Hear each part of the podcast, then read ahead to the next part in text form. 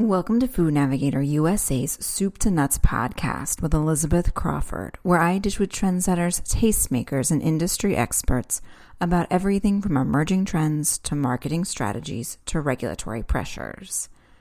While consumer interest in where food comes from and how it's produced has been growing in recent years, an influential leader in the organic industry says the coronavirus pandemic has turbocharged shoppers' interest in local organic, and sustainably produced products, as well as alternative distribution channels.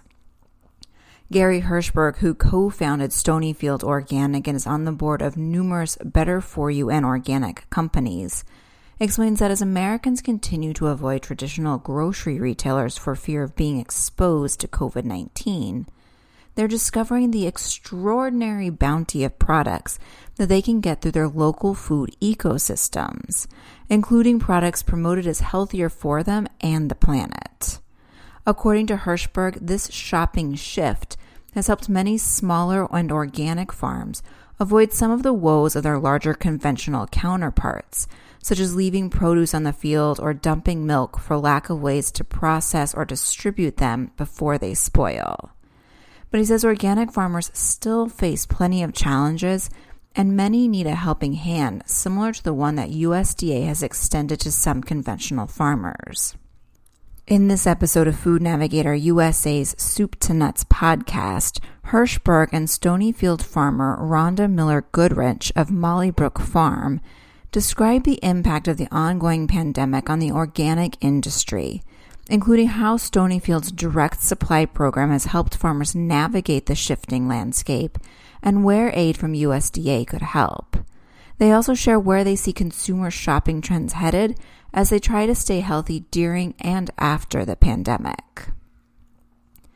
Like many Americans, Hirshberg is intimately familiar with the fear, grief, and uncertainty that comes from watching loved ones battle and sometimes lose to COVID 19. But he says every crisis has a silver lining. And for him, the pandemic's silver linings include people rediscovering local food and the role it can play in their health and disease prevention.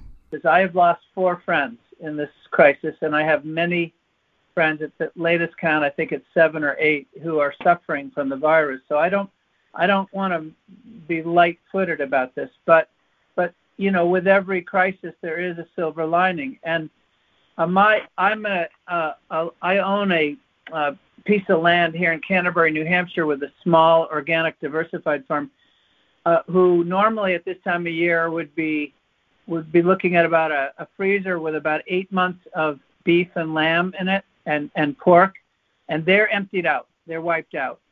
Every CSA uh, here in uh, New Hampshire and in Vermont uh, is can, it has long waiting lists now of customers. Our co-op uh, cannot keep in stock with local, um, and again, and on and on and on. And uh, this is because again, people, again, a silver lining. People are recognizing or or, or figuring out uh, that they we are what we eat.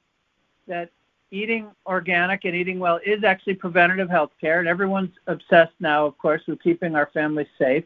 And Americans all over the country have been discovering the extraordinary bounty of products that you can actually get through other channels.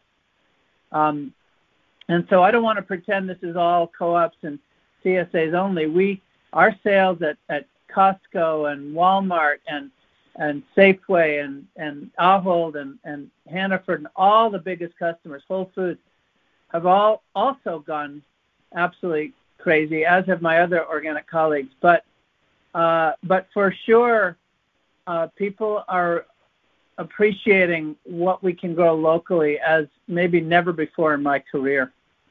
Miller Goodrich agreed, noting that more people are approaching her as a farmer, looking for options and insights on what to eat and where to buy food. We have had so many requests for people you know, coming to us saying, "Can you give us some milk out of your tank? Can you, you know, we have some chickens, you know, some hens, you know, they they want to buy eggs." People are really starting to think about their food in a different way than we've experienced before. In addition to local, Hirshberg says demand for organic is up. An April 15th report from the Organic Produce Network confirmed that total organic dollars increased 22.1% from March last year, which is significantly higher than the dollar increase of 8% for the quarter. Likewise, it notes that 25.8% increase in organic volume purchased in March also outpaced the 22% growth of conventional options in the same period. Hirshberg explained that this increase is driven in part by the health proposition that organic offers. Consumers have figured out that if you're going to keep your family safe, the first way you do it is you avoid unnecessary toxins and pesticides.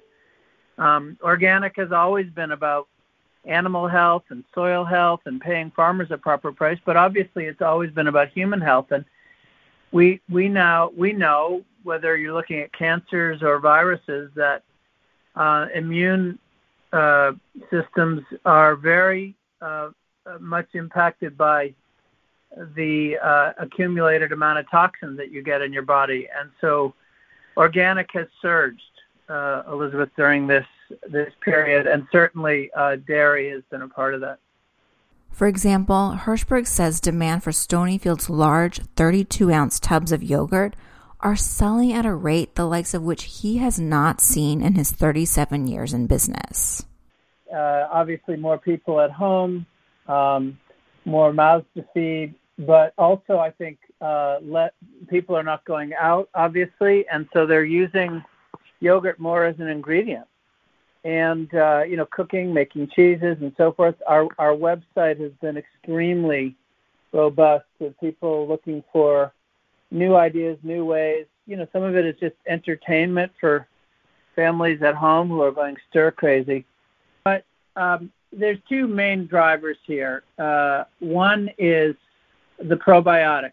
Uh, we see this across the industry right now. Uh, products that have probiotic or immune boosting uh, that ha- uh, qualities uh, that ha- that are being endorsed or sanctioned by doctors, homeopaths, preventative healthcare specialists. The other thing, though, that we offer, and I, the reason I stress the 32 ounce is people are looking for value right now. Um, I had on my, I, do, I run my uh, uh, my podcast, uh, sorry, my webinars on Tuesdays and Thursdays. It's through the Hirshberg Entrepreneurship Institute, and I've had the leading wholesalers and natural retailers in the country on a bunch of podcasts lately and the uh, the heads of purchasing for the Independent Natural Food Retailers Association, which is a two billion dollar association of independent natural foods retailers, and the head of purchasing for the national co-op grocers, all the food co-ops across the country, again another couple billion dollars of sales, are saying that what is really moving off their shelves right now uh, are uh, are value uh, packs, multiples, uh, 12 packs, where you get a, a discount. Why? Because obviously there's enormous amounts of financial insecurity out there now. You look at the entire hospitality industry and all the support services, they've lost their incomes or they're worried uh, about even coming back. Many Americans are still waiting for employment benefits. Um, we don't know if we're heading into a deeper recession or something even worse here. And so families have tightened their belts. And that's why for us, uh, our large size uh, containers are doing extremely well, whereas our, our single serves, which tend to be a little bit uh, higher price premium, again, because we're paying the proper price to farmers, unlike a lot of the conventional ones. But but um, but nonetheless, that higher price is less uh, attractive right now, and so um, we've had to pivot uh, uh, our uh, production of small single serve uh, containers uh, over to the larger size to, to meet that growing demand. And of course, we're getting uh, you know requests uh, from uh, for um, uh, multi packs to do two, four, six containers at a time, whole cases. And so that's why you you see you know some of the larger wholesalers, the club stores, some of these online grocers, uh, all uh, you know also doing well with bulk. And again, this is not just in dairy. Uh, we're seeing this everywhere. My my friends in the organic rice space are saying that it's their larger bags of rice that are really flying off the shelves. Consumer demand for products they perceive as healthier has helped insulate the organic dairy industry from some of the same challenges that have plagued its conventional counterpart, including lower prices at the farm gate and an inability to quickly redirect product from food service to retail. Uh, organic farmers are not dumping their milk. Um, the organic uh, has has not suffered losses, and the reason for that is that um, for the most part, because organic costs more, we don't have such a high percentage of organic dairy going to food service, i.e., restaurants and cafeterias, places that are no longer open, right, and serving. Uh, conventional dairy, because it is lower priced, um, has a very high percentage. Nearly 20% of conventional milk was going into food service channels, and of course, those dried up overnight. And that's left these farmers literally high and dry. Hirshberg adds that Organic's unique business model, including Stonyfield's direct supply program, have also helped protect the segment and individual farmers, such as Miller Goodrich. Rhonda and Miles are uh, they are part of what we call our direct supply. So to be clear, we buy 80% of our milk from Organic Valley, the CROPP cooperative out of Wisconsin. But of course, um, there's an enormous number of CROPP members in here in, in the Northeast. Most of our milk comes from Vermont, and uh, but we did uh, create uh, a program in 2014 as part of an, of an effort to grow and strengthen organic dairy in the Northeast of of developing a relationship with specific farms uh, who were willing to join us. And again, Rhonda's and Miles have been among them. And it, through that program, we provide uh, technical assistance. We provide uh, annual grants that are designed to help them, um, you know, for the future, but also to cultivate re- relationships with next generation new farmers coming. So uh, this may get more in the weeds than you want, Elizabeth, but it gets to the point you're asking about. Um, we have a very uh, healthy relationship uh, with our direct farmers. We it's a two-way street. Uh, they're talking to us all the time about their needs.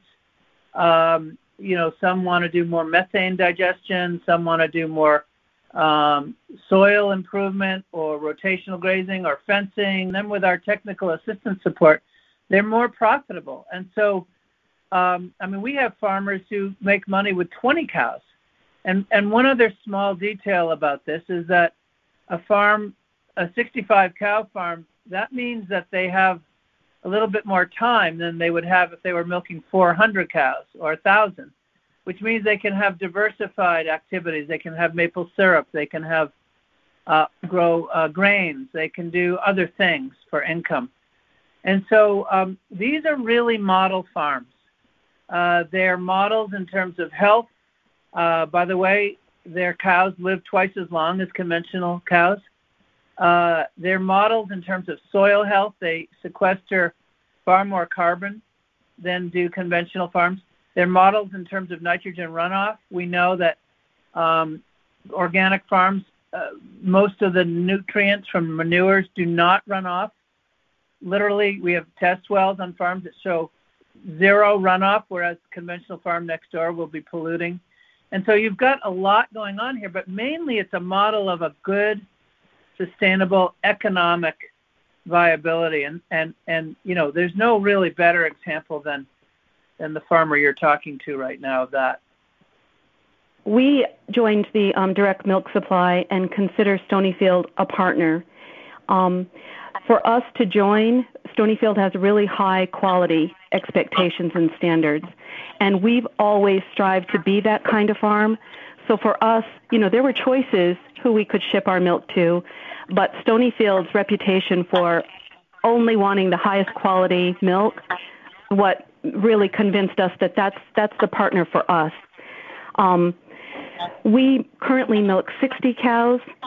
Um, the the um, pay price for those 60 cows, we're making more money now than when we milked 120 cows conventionally. Now, it's not just about money for us either, because part of, for us, having 60 cows means we get to know each cow a little better. Because we get a good pay price for us, it goes right back into our animal care and comfort, which again, cows are going to produce quality milk. While many organic farmers are faring better than some of their conventional counterparts, Hirshberg says they still face significant risks because of the pandemic, and as such could use help from the U.S. Department of Agriculture, including in the form of payments from direct assistance programs, at least at the same rate as conventional producers. And there's a there's a problem here uh, because at the moment, organic producers um, nationally uh, are again they're not doing they're doing ba- better right than the conventional for the reasons I mentioned less food service disruption.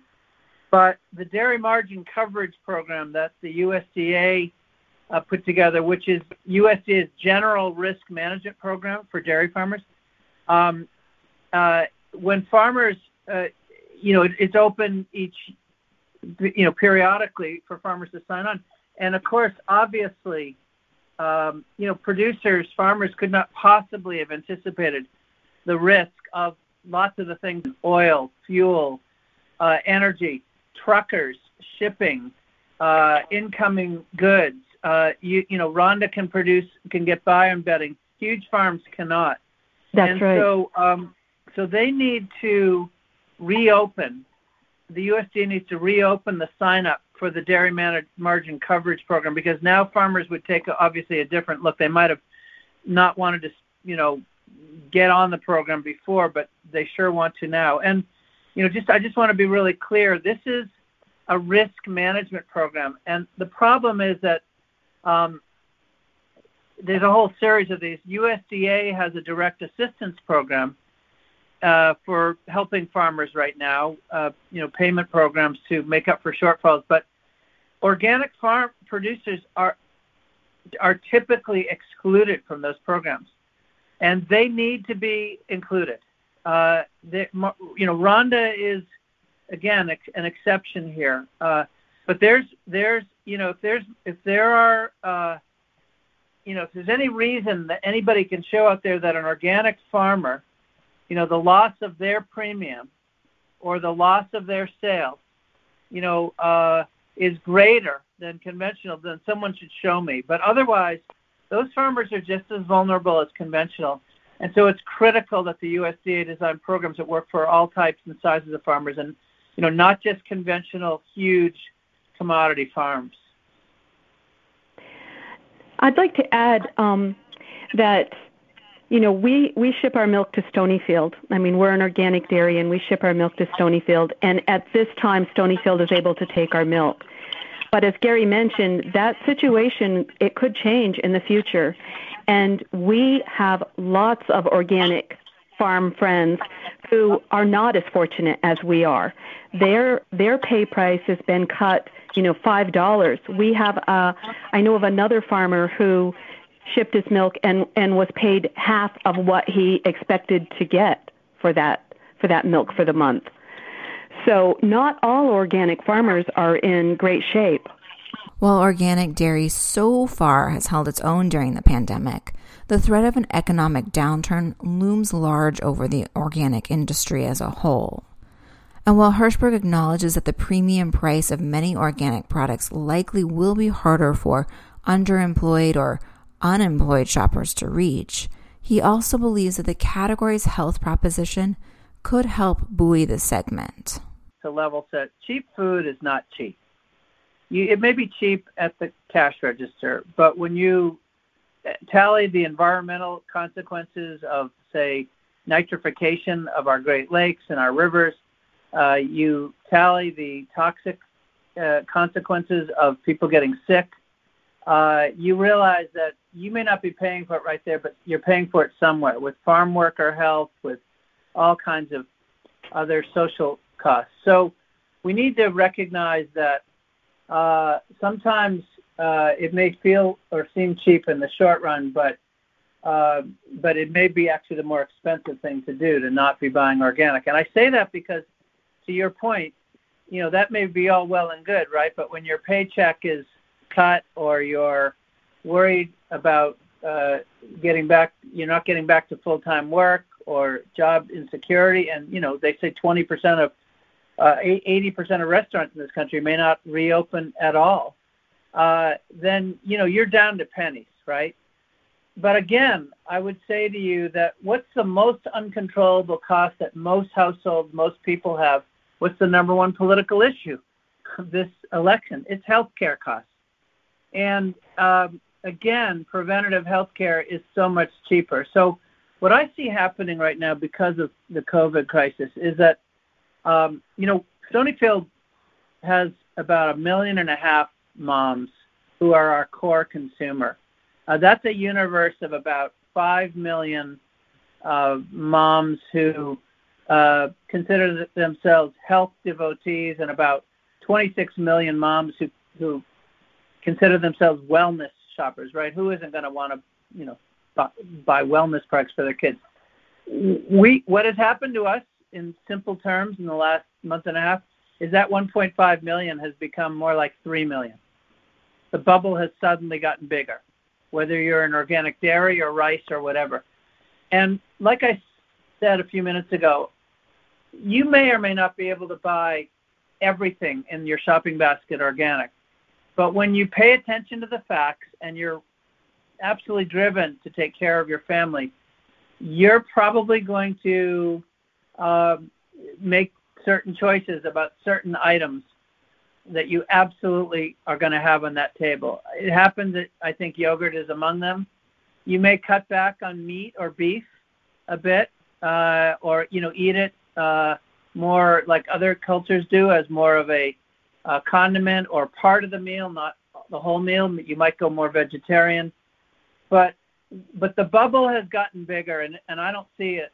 You know, it may it may fall back a bit in a recession but because, again, the number one concern for people is taking care of themselves and their families. And with that, we've reached the end of another episode of Food Navigator USA's Soup to Nuts podcast. I hope you'll join me again for another installment. And to help you remember, I encourage you to subscribe to us on iTunes. Until next time, this is Elizabeth Crawford wishing you a productive, profitable, and safe week.